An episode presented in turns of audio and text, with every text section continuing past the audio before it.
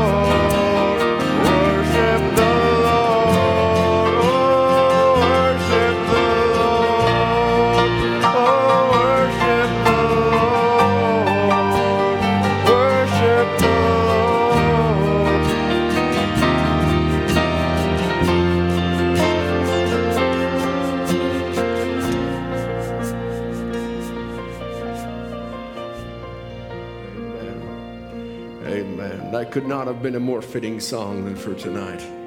Worship the Lord. Amen. Don't you just love him so much? He's worthy of all our praise and honor. Amen. Amen. Amen. Thank you, Sister Naomi. I don't see you. Where are you at? Sister Hannah, God bless you. If you don't know, that was the song, those little business cards we gave out. Have you met the man in the middle? That was the inspiration behind those cards. It's that man in the middle. He set me free, He made it possible. His sacrifice so I could live. Oh, how great He is. Amen. Amen. As good as that special was, I have to say, Landon, that was one of the best specials I ever heard. Amen. You say that might be biased. That's nice. I'll always be biased towards him. Amen. I just love it when children want to sing. Amen. He te- my wife texted me on Thursday and said, Landon is convinced he wants to sing a special. We never asked him. He came up and said, I want to sing. And he said, I want to just be a blessing. And I, hey, if you want to sing, sing. Amen. Amen. What a blessing to be a part of the body of Christ. Amen. Amen. God has been so good to us. We so appreciate the, the song service tonight and this morning and the, the ministry this morning. It was just such a timely message. And amen. As Brother Ed started preaching, I thought, oh boy. Uh, yesterday, I usually scroll through some messages, just wait for something to strike, you know. And the Lord laid a thought on my heart about two, three weeks ago, and then I just was looking to see, Lord, what would you, what direction should I take it? And I stopped on the message, Who is this Melchizedek? and you know what was preached this morning. And then this morning I got in the car and my wife was listening to the message, Who is this Melchizedek? So here we are tonight. And Thank the Lord, it's not just us here, but Melchizedek is here. Amen. Amen. I just want to make a quick announcement in case you didn't know, Brother John Drake had passed away serving the Lord, but he'd passed on on Friday, July 9th, just on this last Friday. His doctors expressed their disappointment as he had begun to show good progress in recovering from the COVID infection when a sudden inoperable brain bleed developed. Brother John passed away very peacefully. His Christian testimony has been a tremendous blessing, and even now, he's still affecting many. Sister Iris Drake and the whole Drake family would like to thank all who held Brother John up in prayer during his illness. God bless you. And funeral arrangements will be announced once the details are finalized. Amen. I know Brother John had been a blessing even to myself. He was a huge part of setting up the sound system in Grand Prairie, which I happened to have a huge part in, but he was the one who knew what was going on. I was just the one on the other end of the line saying, plug what into what, and he would tell you everything, and it was such a blessing. And amen. But he's walking in glory now. Amen. Let's take our Bibles together. Sorry to keep you sitting there. God bless you. Now that the butterflies are headed in the same direction, let's go to Luke chapter 7.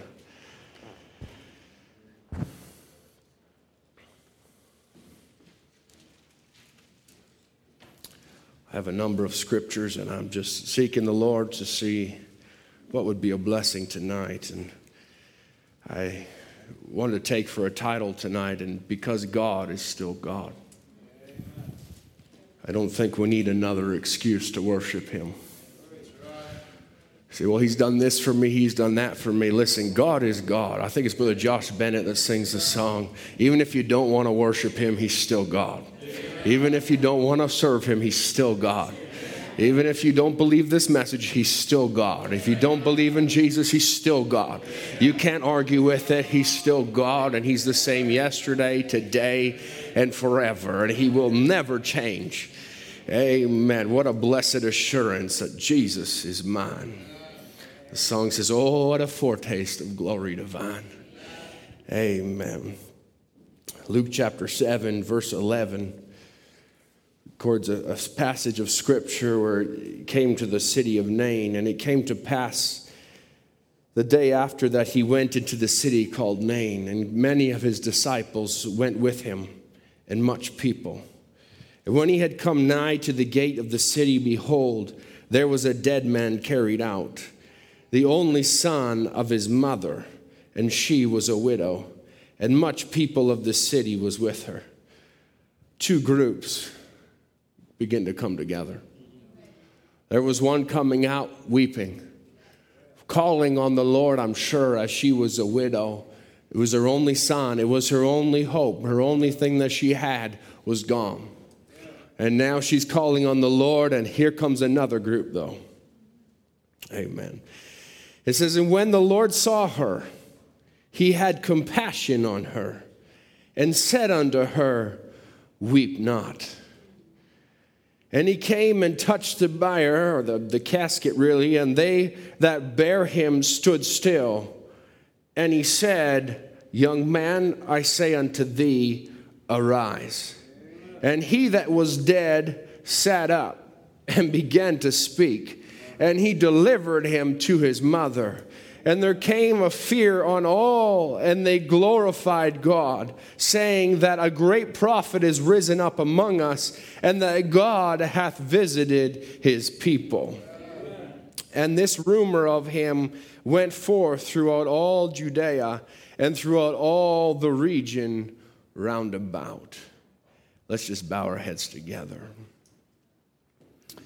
Heavenly Father, Lord, we just humbly approach this precious word, Lord, it is spirit and it is life. And Father, we need it, Lord, and we thank you for the worship, the music, the specials, the atmosphere that is here, Lord. Lord, you have truly been made welcome, Lord. Father, we ask that you would just come now and speak to our needs. You know every heart, Lord, and I pray that you would just sovereignly perform that which you have to perform tonight. In Jesus Christ's name, we commit it to you. Amen. Amen. You may have your seats if you would like. I just would like to begin and start that Jesus was just coming from a place where he just healed the centurion's servant. He was in Capernaum. And he was there, and a centurion had come to him, and he'd begin to speak with the centurion. And we know the story how that he said, You know, I, I'm not even worthy that you would come under my roof. You just speak the word. That's all it takes. If you just speak the word, my servant will be healed. And we know Jesus, it records, and not in Luke, but in another place. I think it's in Mark where it records it, could be wrong, but where he talks about how he said to such great a faith I've never seen, no, not in all of Israel, and how they would come. He began to break into eternity where he would begin to prophesy and say how they would come from the east and west and from the lands afar, and how they would sit down. And oh my, he began to look at the something that was further, that was greater than even what was he was experiencing right there. But it was brought on by one individual's faith because someone believed God and someone believed the word and took Jesus at his word. And now, as he's coming, we, we find out if you do the, the research from Capernaum down to Nain, it is about a 51 kilometer walk. That's a bit of a walk. That takes about 2,500 to 3,000 calories to walk that for an average man about that. That's about a 160 pound man, so I'm a bit above that, but we'll just keep it at that. And we find that it take about, if you, if you average about two and a half, because they're traveling in a large group. There's a large group that's coming. They say, what's the point of this? We're getting there. You'll understand. And as he come with a large group, they're not, they're not running. It's not a marathon.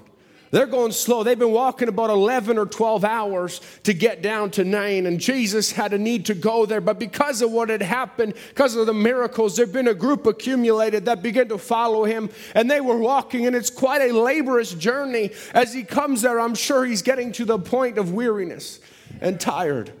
I would be, there were some brothers here that went yesterday up hiking in, in the mountains. They walked a long time. I'm sure last night they were a little bit tired from that long walk. And Jesus had been out walking, and Jesus had walked a long way. But when he finally come, there come another group out of the city. And as they come out of the city, they were there weeping and they were there calling on the Lord and saying, Why is these things gone about me? And Brother Branham would pick it up in the message, He careth for you. And he'd say, Jesus cares. So just cast your cares on him. In your sorrow, he cares. When you lost your loved ones, He cares. He cares for the dead, those who have died in Christ. One day he was so weary in his way he could hardly go, but there come a band from the city, a little funeral procession, a little mother frantically throwing her arms and hands in the air and wringing them. And, oh, Jehovah, why did you take him? He's my only son. My, if we had more people that would just call on God that way, instead of looking at it saying, oh, God doesn't love me, He hates me, and this is bad, and this has gone wrong, and that's gone wrong. But Lord, I just seek your face. Why did you take him from me? You know the answer. I'm just looking to you. Because in everything there is a purpose, and he was tired and weary, though, but he cared for that poor little heartbroken mother. Walked over to that little casket that was carried there. He just touched the casket. One miracle, he didn't even go in the house. He just spoke the word and someone had faith. This one, he didn't even touch the dead boy. He just touched the wood that was surrounding him. Hallelujah. He just touched the casket that was carrying him. And just from that, he said, Son, arise. That was all it took. It didn't take a lot. Just a little word spoken that said, Arise. And he rose up and he began to speak. I always wonder what his first words might have been. Perhaps it was, Who are you? Perhaps it was, What's going on? Perhaps it was, I thought I was just in the whole house the other moment ago. Why am I out here? What's up with this box? Why am I in these clothes? What's going on? But there was something that had come by his way where he recognized that, I'm alive now. And the mother began to realize that something has changed. She didn't have to call out, she recognized the reason that her son had died was just so that God could receive the glory, just so that God could show that he had transcended death. It was impossible for him to be made unclean. As the laws would have stated in Numbers chapter uh, 18 or around there, that if he was to, you were to touch a dead person or even the wood that carried the dead person, that it would, it would be considered unclean for about seven days or so, and you'd have to be purified and you have to go through all these things. But he was the Word. Yeah. Amen. He didn't have to go through that, he was perpetually clean. Yeah. Hallelujah. Go with me to Luke chapter 9. I hope you keep your Bibles open with you.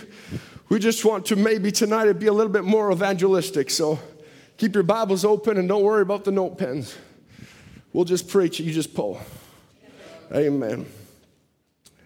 Uh, I thought it would kind of go this way because this is the first time I've ministered to, without people being all masked up and harnessed, we'll call it. And, but you know, today we got something different.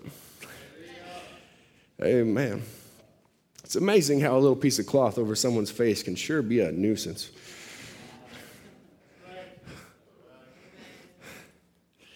Oh my. Let me just say, y'all have a very nice smile. Amen. Luke chapter 9, verse 52. read another account here. We'll just jump in at this verse in verse 52 where it would record, oh my, a few pages over, there we go, about Jairus' daughter.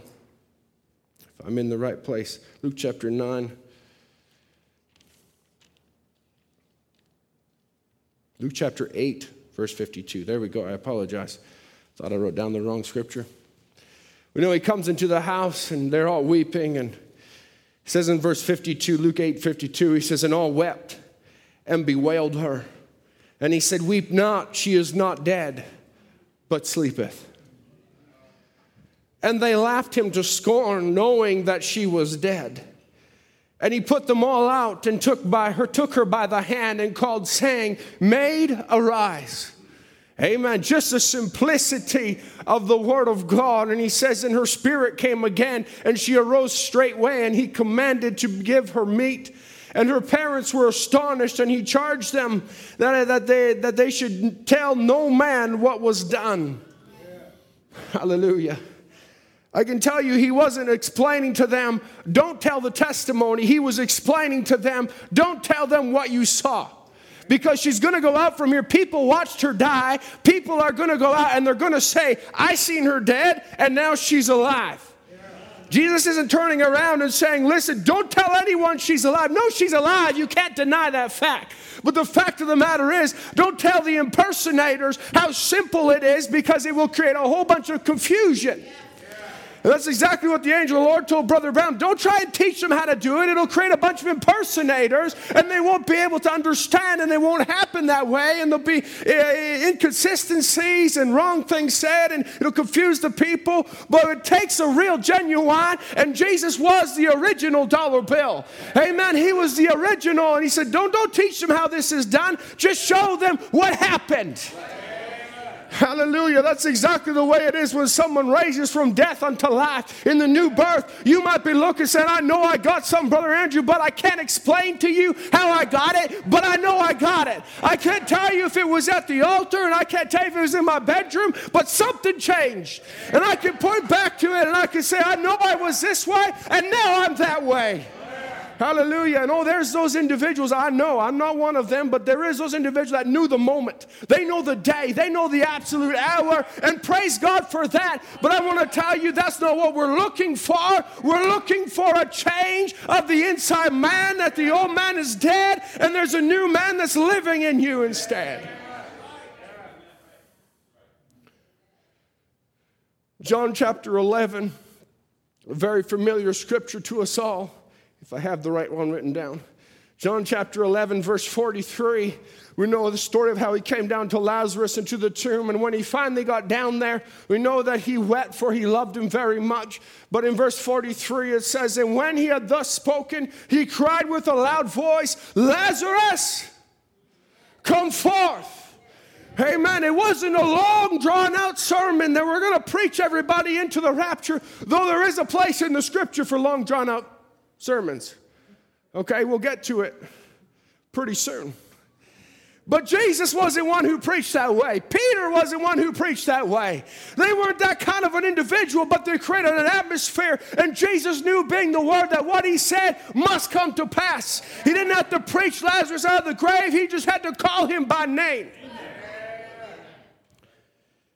If you go over to Acts chapter 9 with me.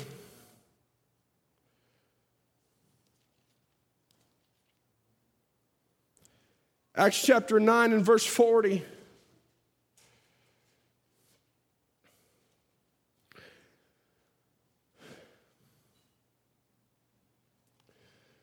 We know that this one, Tabitha, she'd, she'd passed away and she was a great blessing to the body, and they'd brought Peter to her.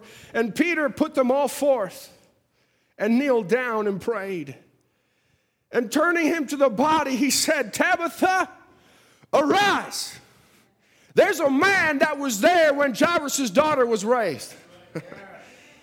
He wasn't one that had to be told about what happened. He watched it done. He was there, Peter, James, and John, in the room with them, and he knew that all they had to do was take her by the hand and say, Arise. And by faith, the life was going to come back. And he knew he's standing there with Tabitha. He was the same man. He said, I know what you did. Jesus, you're the same yesterday, today, and forever. If you just had to take her by the hand, all I have to do is take her by the hand and say, Arise. Hallelujah. And she opened her eyes, and when she saw Peter, she sat up. And he gave her his hand and lifted her up. And when they had called the saints and the widows, presented her alive. Oh, praise be to God. That's a nice funeral. You got the corridors and everyone, they want to make it present. Here's the, the, the, body that we've made and preserved as best we can. But here's a man that comes, I got to present the body to you, walking on its own two feet, perfectly alive. Hallelujah. I would have loved to have been at that one. Acts chapter 20. Here's your long winded service. Acts chapter 20, verse 9.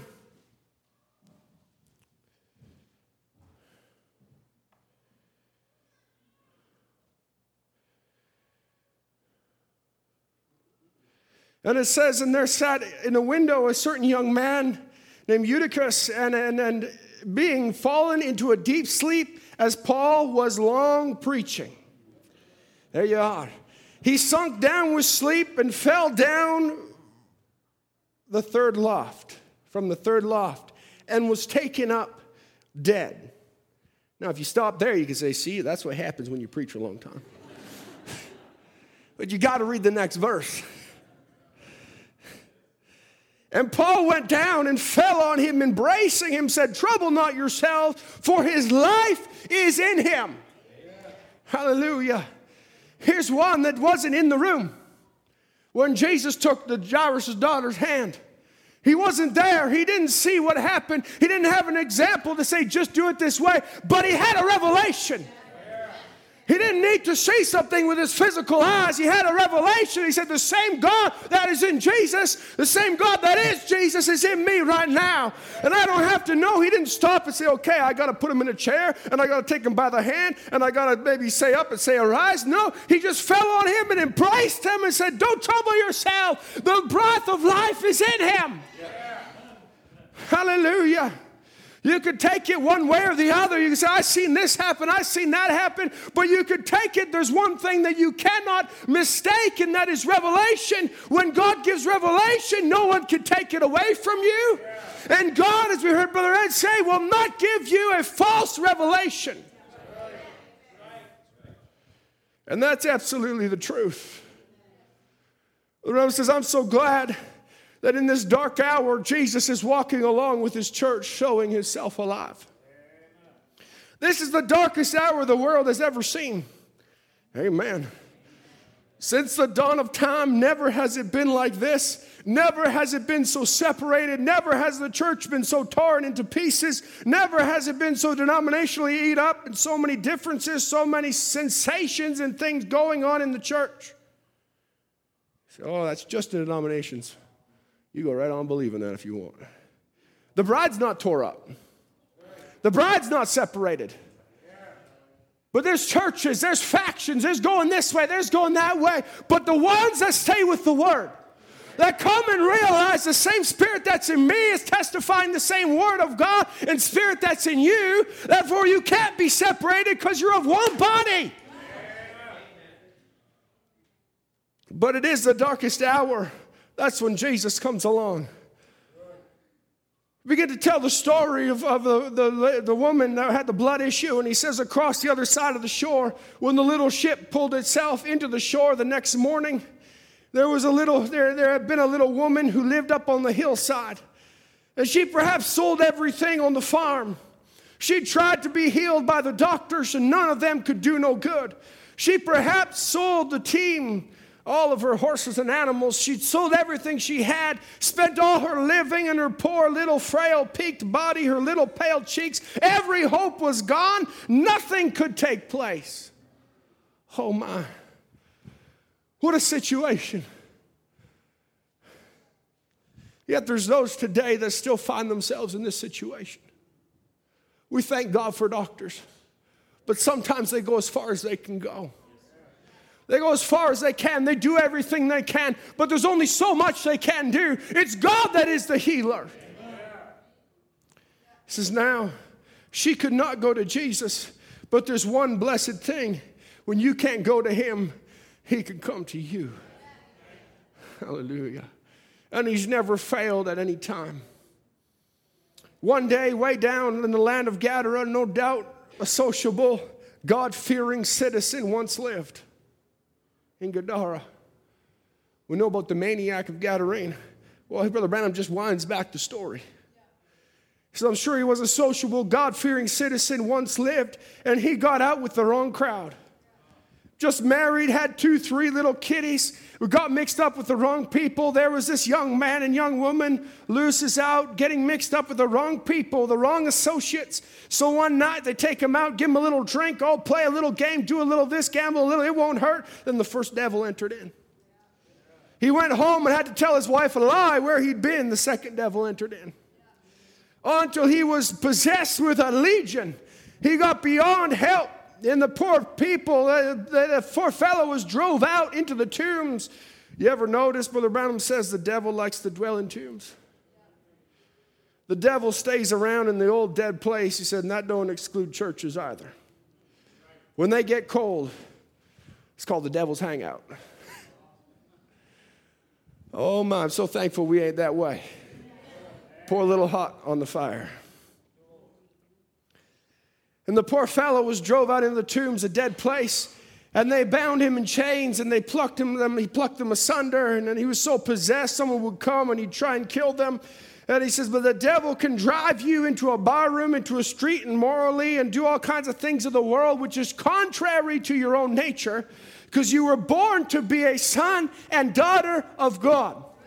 And the devil can make you do things and cheat on your husband, cheat on your wife, and steal and lie. How much more can God, when He gets full possession of you, cause you to do things? Hallelujah. And this little legion, little fellow, no hopes at all. He's out there in the tombs with the devil, and year after year got worse and worse. And he's got so that no man could pass that way. How he didn't want to hurt anyone, he knew better to do that. Oh my, but he says he was excommunicated from all society, from the city. The devil drove him out of his mind. He's out there in the tomb. But in his darkest hour that he'd ever seen, then Jesus came along and cast the devils out of him. Hallelujah. We were just talking, Brother Jeff and I, in the back office. Oh, we were talking about doesn't matter how it seems like someone's life is just so glossed over. Seems like they get so cold and there's no hope for them at all. It just takes God one time to come on by. Hallelujah. Just takes God to just let a wind blow through that dead fire and watch it whip up some flames again. Watch something take place. You might have someone on your heart where you're saying, God, I don't know how you're ever going to get a hold of them. God is more than able because God is still God. He doesn't change. And this was a complete reject of society. They had given up on him all the psychiatrists, all the priests, all the doctors, everything they had. They said, There's no hope for you at all. We're going to just lock you up in an insane institution called the tomb. We're going to put you out there, and the devil's driving him out. He's trying to kill everybody, but just one man come by the way. Hallelujah. I can imagine Peter, and maybe as the chosen series calls him, Big James. You know, and they're trying to stop him and pull him back. Jesus, don't you know who that man is? You don't want to call him. He's dragging chains. They had him chained up. They tried. Jesus says, just don't worry. he cares. Hallelujah. I'm so happy, by the way, you all chose to come here tonight. Season finale, season two of The Chosen's playing right now. So God bless you that you decided to come hear the message of the hour. Certainly love you all. It's good to see you. Amen. We know how the story ends, anyways. And it isn't on a cross, that's just the beginning. He's the same God yesterday, today, and forever. But notice God is perfected in threes. And here Jesus, he'd raised Jairus' daughter. He'd raised the widow of Nain's son. He'd raised Lazarus from the dead. Three, Jesus Christ the same yesterday, today, and forever. He's still the same God today. It was the same God in Peter as Peter took the hand of Tabitha and said, Arise. That wasn't Peter. It was a man, Peter, when he was denying Jesus three times. But it wasn't a man, Peter, that stood there and said, Arise. It was God speaking through a man. You heard the quote this morning from who is this Melchizedek? That was God above us, God with us. Now it's God in us, the Holy Spirit, not a third person, the same person. Hallelujah. It's not a third person. It's not another something. It's not Jesus up there and we got a little offshoot. No, it's the same God. Melchizedek. Let's go over to Genesis 14. Let's, I know Brother Ed took some of this this morning, but he didn't take Genesis 14, I don't think. So we'll pick that one up.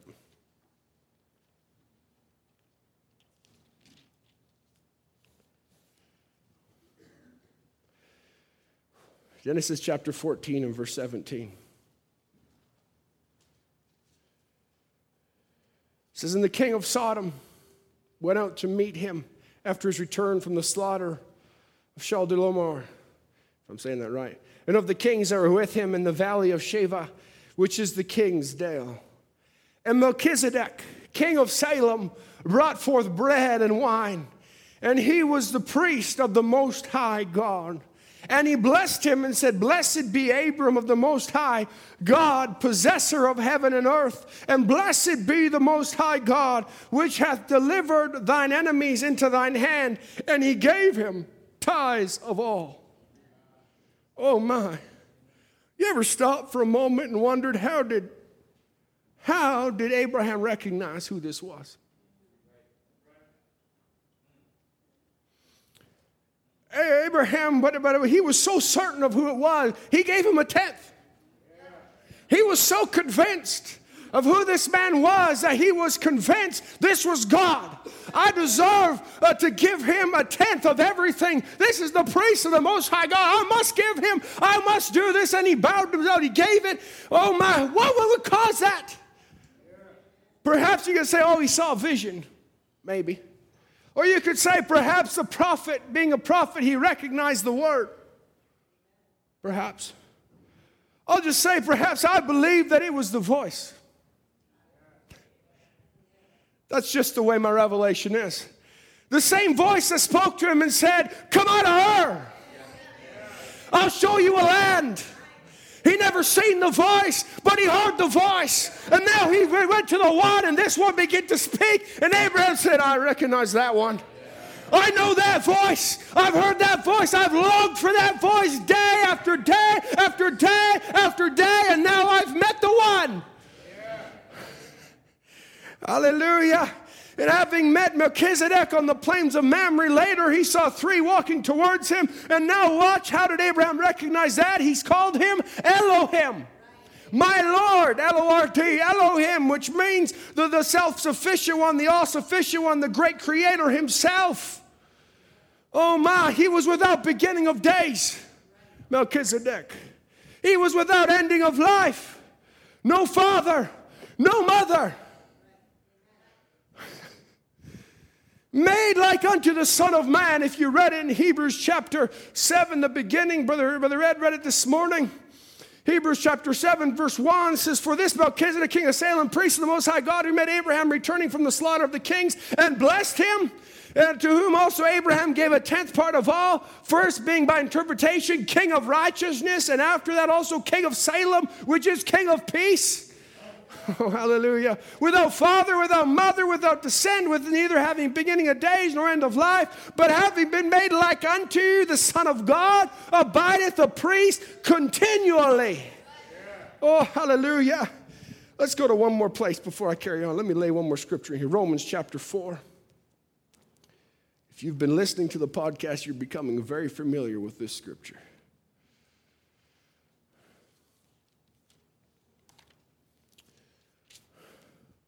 Romans chapter 4 and verse 16 says, Therefore it is of faith that it might be by grace, to the end of the promise might be sure to all the seed, not to that only which is of the law, but to that which is of the faith of Abraham, who is the father of us all. As it is written, I have made thee a father of many nations before him whom he believed, even God who quickeneth the dead, and calleth those things which be not as though they were, who against hope believed in hope, that he might become the father of many nations, according to that which was spoken, so shall thy seed be. This happens to be what I happen to believe. It was the voice that he recognized because we are the royal seed of Abraham, and it's not a man that we're looking to, it's a voice that we recognized.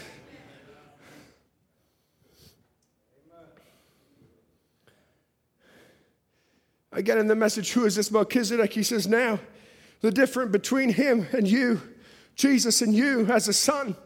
See, he was at the beginning the Word and in morphe body. He came in and lived in that in the person of Melchizedek.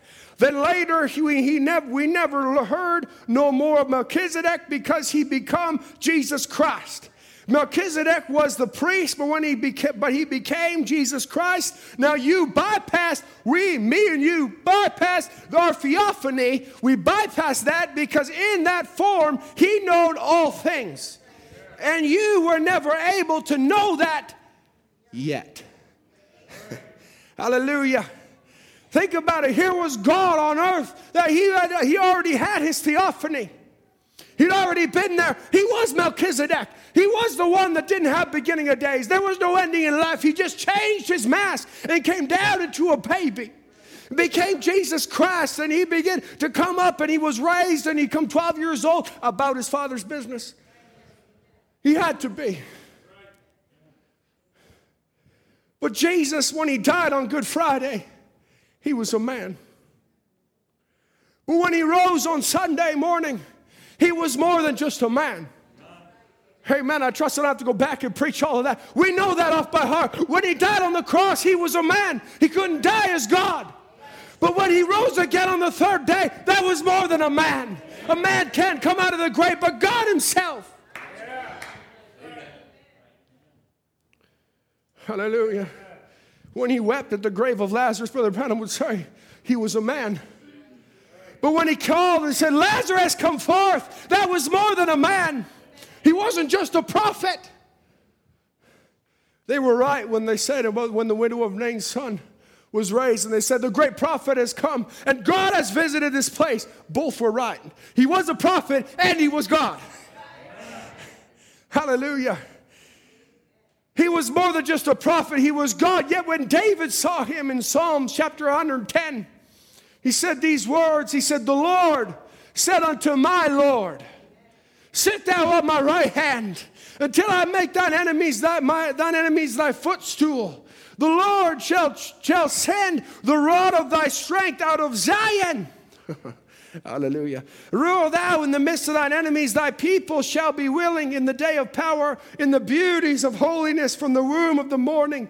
Thou hast the dew of thy youth. The Lord has sworn and will not repent. Thou art a priest forever after the order of Melchizedek.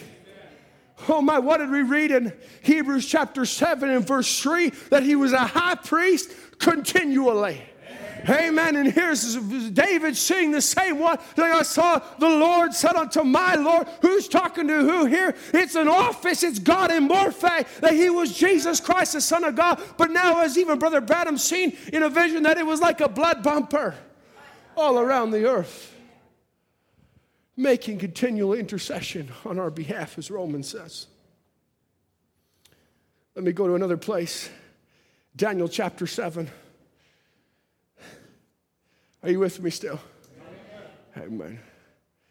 Says, I saw in the night visions, and behold, one like the Son of Man came with the clouds of heaven and came to the Ancient of Days.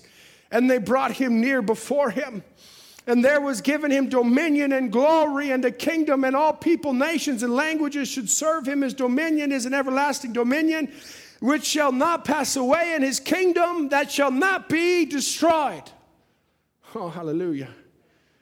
And if we jump down to verse 21, Brother Ethan, it says, And I beheld, and the same horn made war with the saints and prevailed against them until the Ancient of Days came. And judgment was given to the saints of the Most High.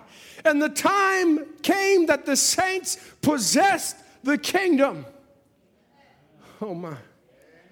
Now, we, kind of, we can put this in the millennium, we can put this in the New Jerusalem. We can put it all kind of places. But I want to say something right now because when we get a body change, we just change our location. We change this our body. Who you already are is who you are. In your soul, you've already been changed. You've already potentially possessed the land. You've already claimed the inheritance. So, when does this possession happen? It is a possession by revelation of the word of the Lord. Footsteps is possession, right? Naturally speaking, back in the back in the, the, the, the children of Israel going into the promised land, that they had footsteps and whatever they would walk. That's why Caleb would say, Give me my mountain. That was the place where I spied out. I walked around that mountain. That's mine. I've possessed that and I'm going to go take it, and no one can stop me from it at 80 years old. But what is it today? The more revelation that you receive and walk in it, the more you are possessing the kingdom that is already within you by birth because you're born into this kingdom, and the more revelation that God gives you, more upon more upon more, and the more you walk in it. You're possessing that land. You're possessing the inheritance. Because if you take a step back into Daniel, where it says in verse 20, Behold, and the same horde made war against the saints and prevailed against them. There's a prevailing, but there's a bride that is not ever prevailed over because she's more than an overcomer.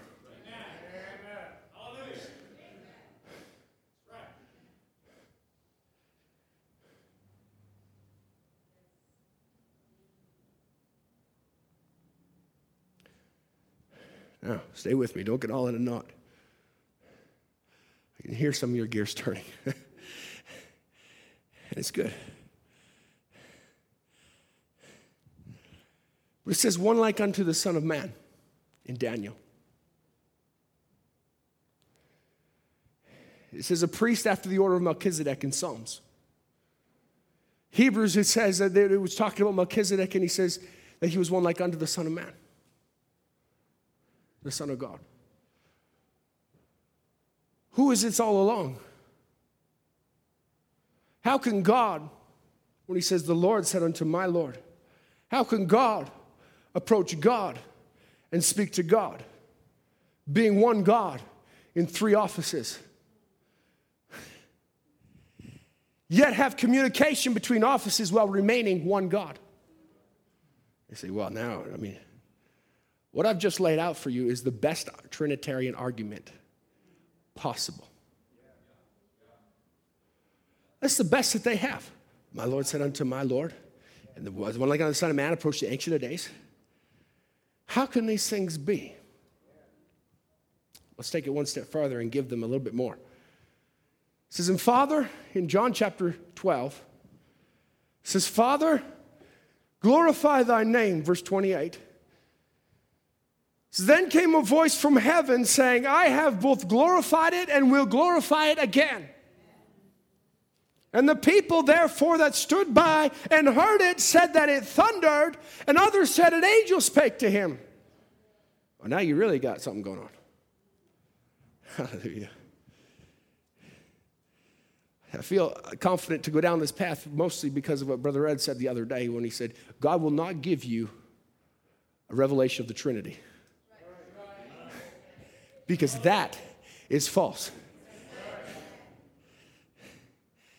And Jesus answered and said, verse 30, the vo- this voice came not because of me, but for your sakes. Notice what Jesus says. He doesn't say the voice that came from heaven. This voice that did not come because of me, but for your sakes. Now is the judgment of this world. Now shall the prince of the world be cast out, and I, if I be lifted up from the earth, will draw all men unto me. Hallelujah.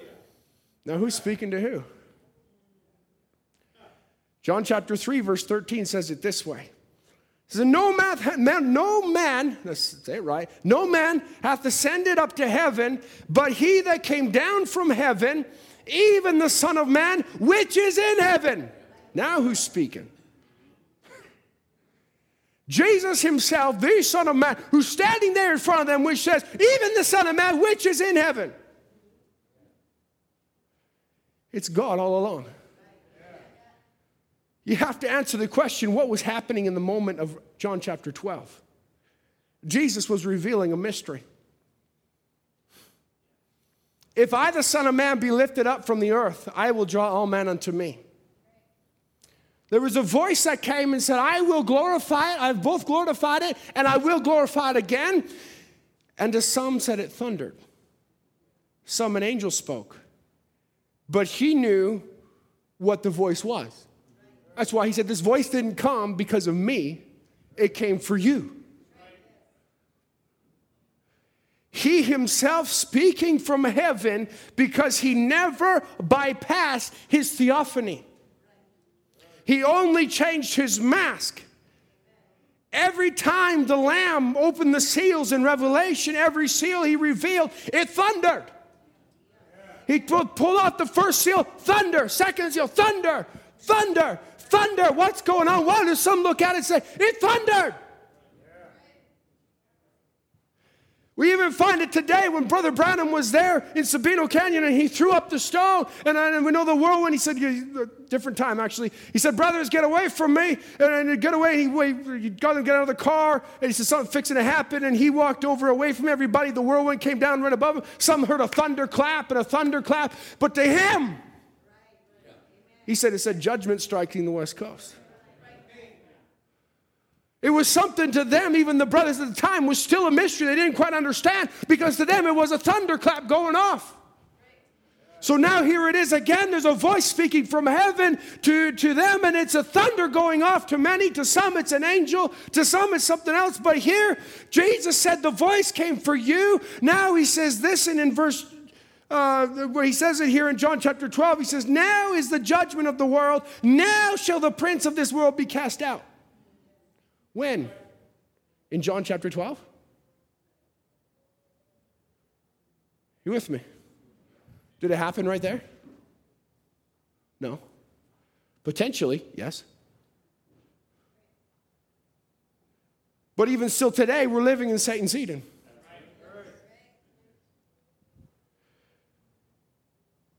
But he see, but he cries out in the flesh, Father, glorify thy name. Then answers himself from eternity. Where space time doesn't exist. You heard that with Brother Tom Ray. Where space time doesn't exist, in eternity there is no beginning, there is no end, it's eternity. There's no space and time. He can step forward way up into the future, he can step backwards way into the past. He's gone. So here he is in this space of time. It says, Father, glorify thy name. And all of a sudden there comes a response back from the eternity. And it says, I have both glorified it, When? At the cross. That hadn't happened yet. And we'll glorify it again.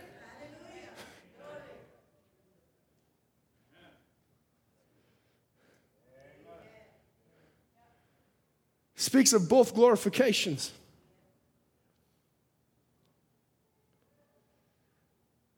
I will glorify the name of Jesus at the cross, at the resurrection, at the ascension. And it will draw all men unto him. That's the mystery he's revealing. If I, the Son of Man, be lifted up, I will draw all men unto him, unto me.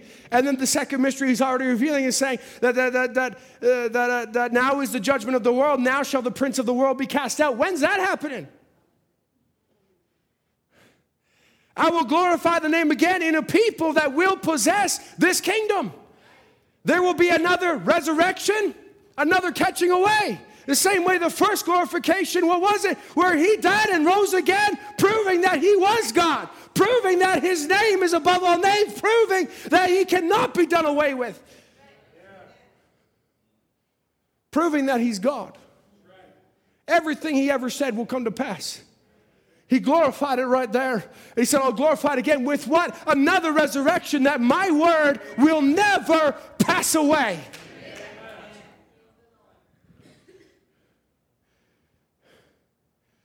Oh my, we've had it once again in our day. Christ perfected in threes. There was a man in our day who stood between two places. It was a, a Son of God revealing the Son of God, the Son of Man that could discern the very thoughts and intents of the heart. Let me tell you a little testimony from who is this Melchizedek, where Brother Branham says he's in the, the discerning ones in the audience, and he says, I see this. I'm looking at a woman. I talk to this woman. I'm looking right at her because she's praying so hard for a man. Talk about standing between two places. Where's Brother Branham? This man's not here. He wasn't at the service, but she's praying for that man. And Brother Branham knows that he's praying for that man. This isn't new things to you. He says that, that, that, that she, she, she told me she had a man, but she never told me nothing about it. But her name is Mr. Mrs. Waldrop. She comes from Phoenix. She was raised from the dead. Her doctors come with the x rays and showed cancer in the heart. She died in the prayer line. How long ago was that been, Mrs. Waldrop? 18 years ago. And there she sits tonight, a living testimony. Her doctors has come to the meeting. And she, oh, how can this woman live? And there she is, and no sign of it at all. She's brought someone, she's praying for him. Now he is dying with diabetes. Now that I knew but being that you are praying, you know I don't know who he is, Mrs. Waldrop. He's from Missouri. His name is Mr. Cooper. Is that right? Now you believe. Now you go back home and be well, sir. It's up to you if you believe it. I happened to pull up Sister Hattie Waldrop's testimony. She was in a bad state. 18 years before he preached, Who is this Melchizedek? Her testimony was that she said that, that, uh, she went to Dr. Weldon Baker and he had two x rays and he found that she had a bad case of colonitis. Her heart was enlarged from poison, which Brother Branham called cancer, and the only one fifth of my liver was active. And there was about several stones as big as my thumbnail on the right side of my liver. And I started on a six, six week treatment and became very sick.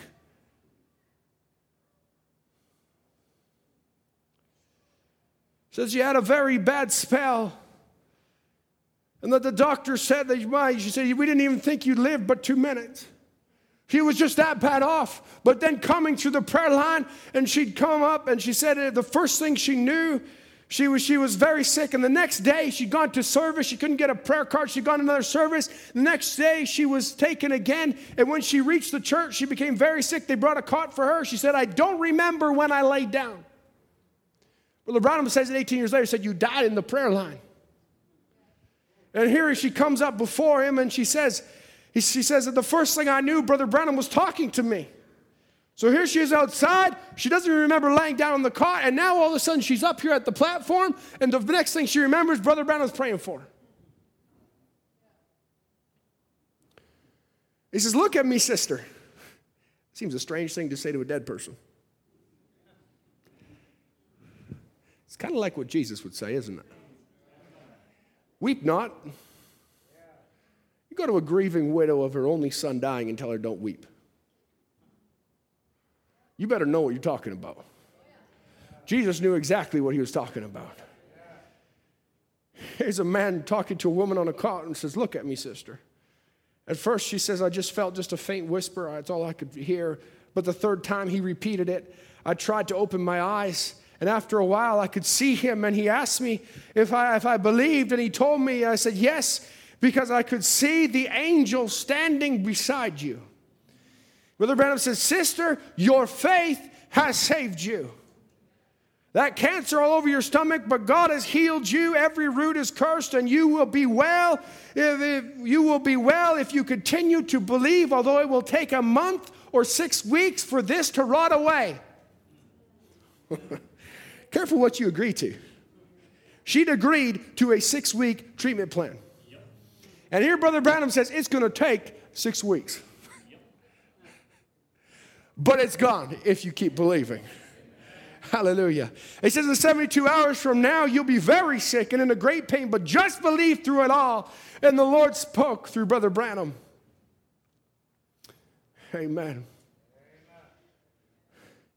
Just in another testimony, a sister writes in, Mrs. H.A. Towels, says, I wish I had want to add this testimony. Brother Branham, when you preached in Dallas last February, a year ago, I had a large lump on my breast which itched and burned and hurt me a number of years. I went up, was prayed for, for eyes and kidney trouble. I forgot for a time about the tumor, but Brother Branham took my hand and said, What about that tumor in your breast?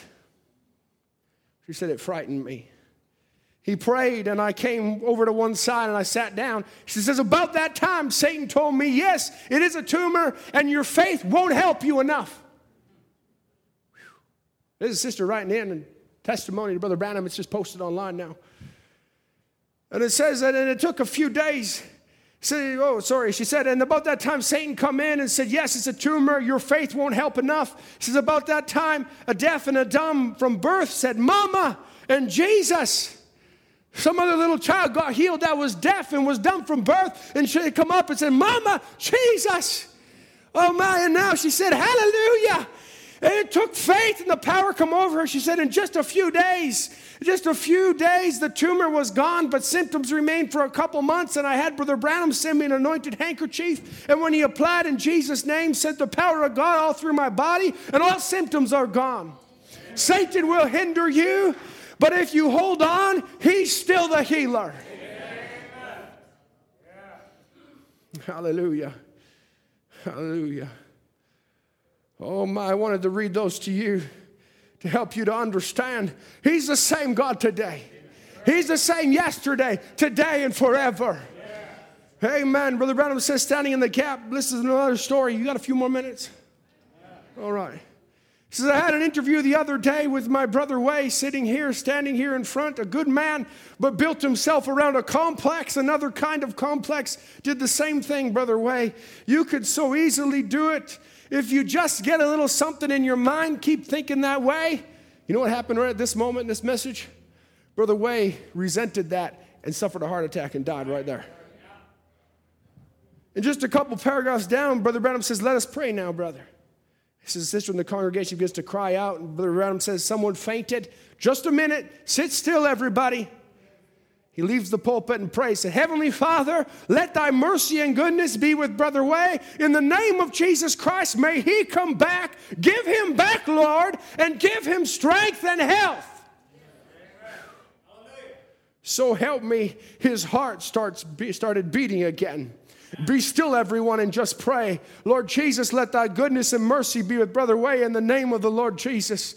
Oh my, he says, it's over now as I stand here at this altar where funerals has been preached, where I stand here where hundreds of people has prayed to, through to Christ, and I reached out, his eyes was set, his pulse was gone. There was no more than called the name of, I had no more than called the name of Jesus Christ, and his pulse started coming. As a minister of the cross, I say it in the name of Jesus Christ. Isn't he wonderful? Oh, hallelujah. He goes on the next that, that night in the flashing red light, uh, the, the sign of his coming. He begins to explain exactly what happened of how that brother Way had resented that, and he did, he had a heart attack and he died right there. But as soon as he prayed, just like Jesus, as soon as he stood, arise. As soon as Peter stood and said, arise. As soon as uh, Paul began to wrap his arms around him. He's the same God today. He's the same one that was there in the bones of Elisha. Hallelujah. He's the same one that was there for Abraham. He's the same one that was there on earth in Jesus Christ. He's the same one that was in Paul, Peter. He's the same one that was in William Branham. It's the same Holy Spirit, and it's the same Holy Spirit that called Brother Way in the name of Jesus Christ. And it's the same Holy Ghost that is in every regenerated believer tonight. It's not one bit different. Say, Well, I don't know. If you don't know that, I'm just going to say it straight. You better get on your knees right now and repent. If you don't know God like that, that He's the same God yesterday, today, and forever, you better get to know Him that way. Say, well, no one else is repenting, Brother Andrew. I don't want to stick out. If you were the only one that was called in the rapture, would you refuse it because you didn't want to be different? I wouldn't, not for a moment. So if God struck me in my heart, I'd do everything I could.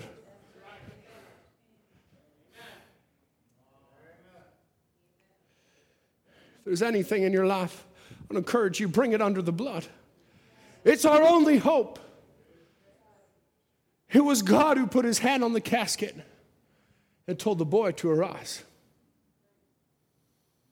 It was God who took a little girl by the hand and said, Arise. It was God who cried out, Lazarus, come forth. It was God. There was another time, oh my, in the message, flashing red lights, the end time, as Brother Branham begins to explain about Brother Way, he begins to call and said, You remember the time that little woman that come up in the prayer line and she died in the prayer line? And they began to have doctors and all kinds of things. He said, I didn't see nothing, so I didn't go. He so they called Little Branham, which was Billy, Brother Billy Paul, and they called him over there and he began to help out. He said, but then the Holy Spirit struck him. In that moment, the Holy Ghost struck him. You find it flash lights the end time. And he cried out, he just said, Mary! And instantly she sat up and said, Yes, Brother Adam. He's the same God.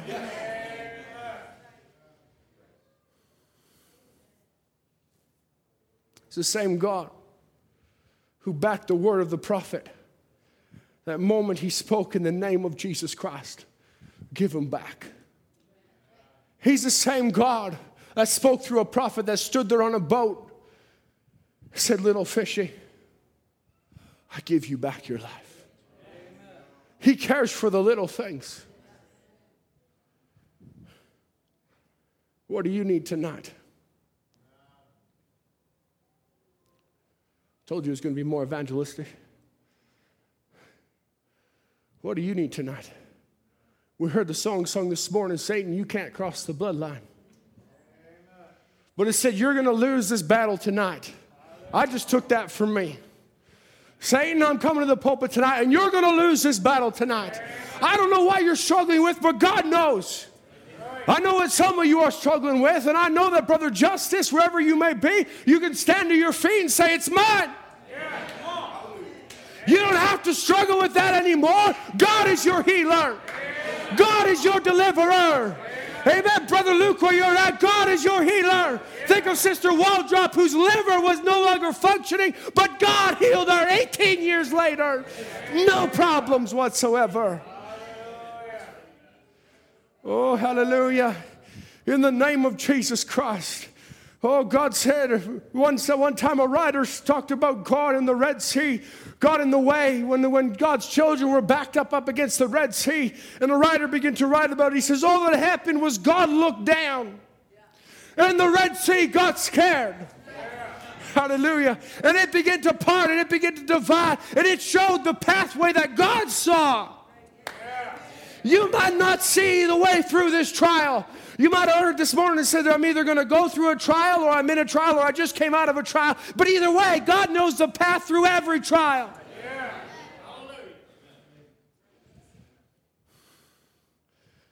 Oh Lord, may the devil get scared tonight and move on back. May God's children who are in this journey cross into the land of good health and strength.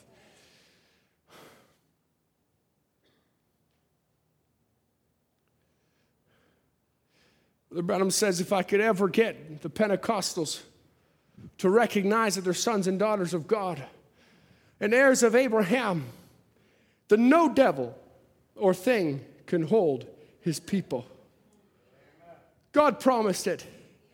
If he ain't God, then get away from it. If he is God, stay right with it. He confirms the covenant. Hallelujah. You say, oh, that was for the Pentecostal people. No, he's talking to you. If you could just recognize you're a son and a daughter of God, that there ain't nothing that can hold you, then there is no devil in hell that could stop you. Whatever do you have need of? whatever you have need of. The blessed thing is, even if you can't go to Him, see, Brother Andrew, it seems like I've done all I can. I've tried. I've come to the altar. I've prayed. I've sought the Lord in this. Why don't you just welcome Him? Because even if you can't get to Him, He'll still come to you. Just like that little Syrophoenician woman, the woman with the blood issue, man, she couldn't get to him. She'd spent all her money. She'd done everything she could do, and she couldn't get a penny to get to where Jesus was. But Jesus said, I got needs to go that way. Because there's a woman who's got to touch my garment. Hallelujah. And he's never lost a battle.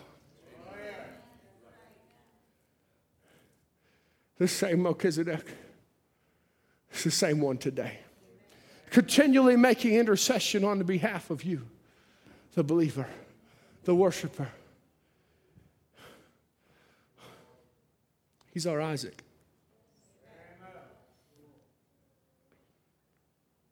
It's the cool of the evening. Isaac came walking out into the field, if you read in Genesis, in the cool of the evening. I believe there was ripe wheat there he was coming out. It was about the time of the harvest. And here come Rebecca. Where are we at, church? So, oh, we got the gifts. We want the gifts. Eliezer gave her, her brother gifts, gave her parents gifts. The gifts are good. But only one went with him. A little Rebecca went with him. And she wasn't concerned about the gifts. They were nice, but it wasn't the topic of conversation. The topic of conversation was Isaac. What about this Isaac? What about this one that was the same yesterday, today, and forever? What about this one who doesn't fail? What about this one who raised up Jairus' daughter from the dead? What about this one who could call Lazarus come forth? What about this one who could die on the cross for my sin and he could rise again on the third day? What about this one who defeated death, hell, and the grave? What about this one who stood there and said, Speak to the storm? What about this one who stood there and said, Little fishy, I give you back your life? What about this one that said, How many squirrels do you need? What voice did you hear? Abraham heard a voice that was the call. And he heeded the call and he recognized the one who said the voice. Hallelujah. What about you? When we meet him, we shall know him, for we shall be like him. Because we heeded the call, we heard the voice sovereign of God, that we could recognize what that voice was. And it's lamp trimming time. The purpose of the voice arise! Jesus said it over and over arise. Arise. Arise, take up that bed and walk. Arise. Rise and shine. But then he told a little story about 10 virgins, and he said, The voice came out, shout came. Behold, the bridegroom cometh. Wake out of your sleep. Stop slumbering and sleeping and saying, oh, it's going to be another time. Oh, it's going to be another day. Rise and trim your lamp. Make ready for the coming of the Lord is nigh. Isaac is walking in the wheat field again. Go ye out to meet him. Let's stand to our feet.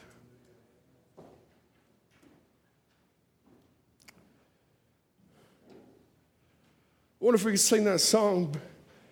The Branham says in one place, he says that this was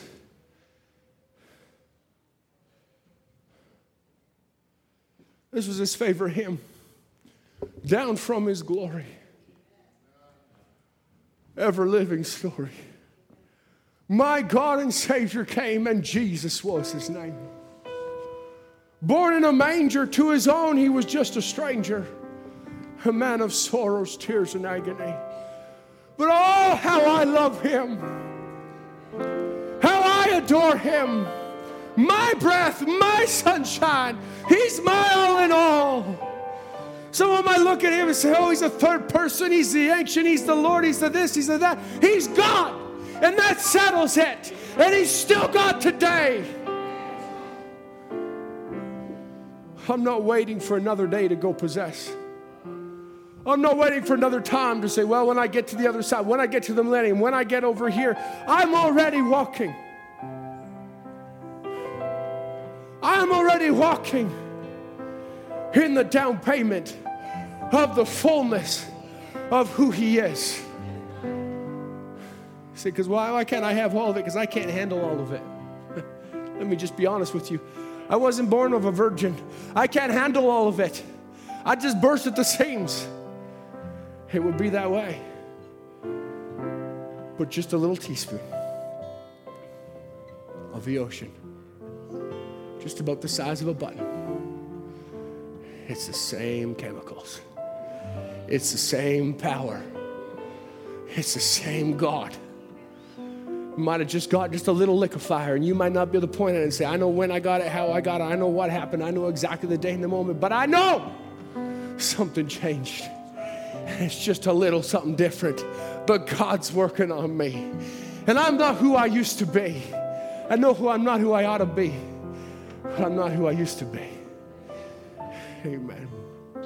Brother Jeff. From his glory.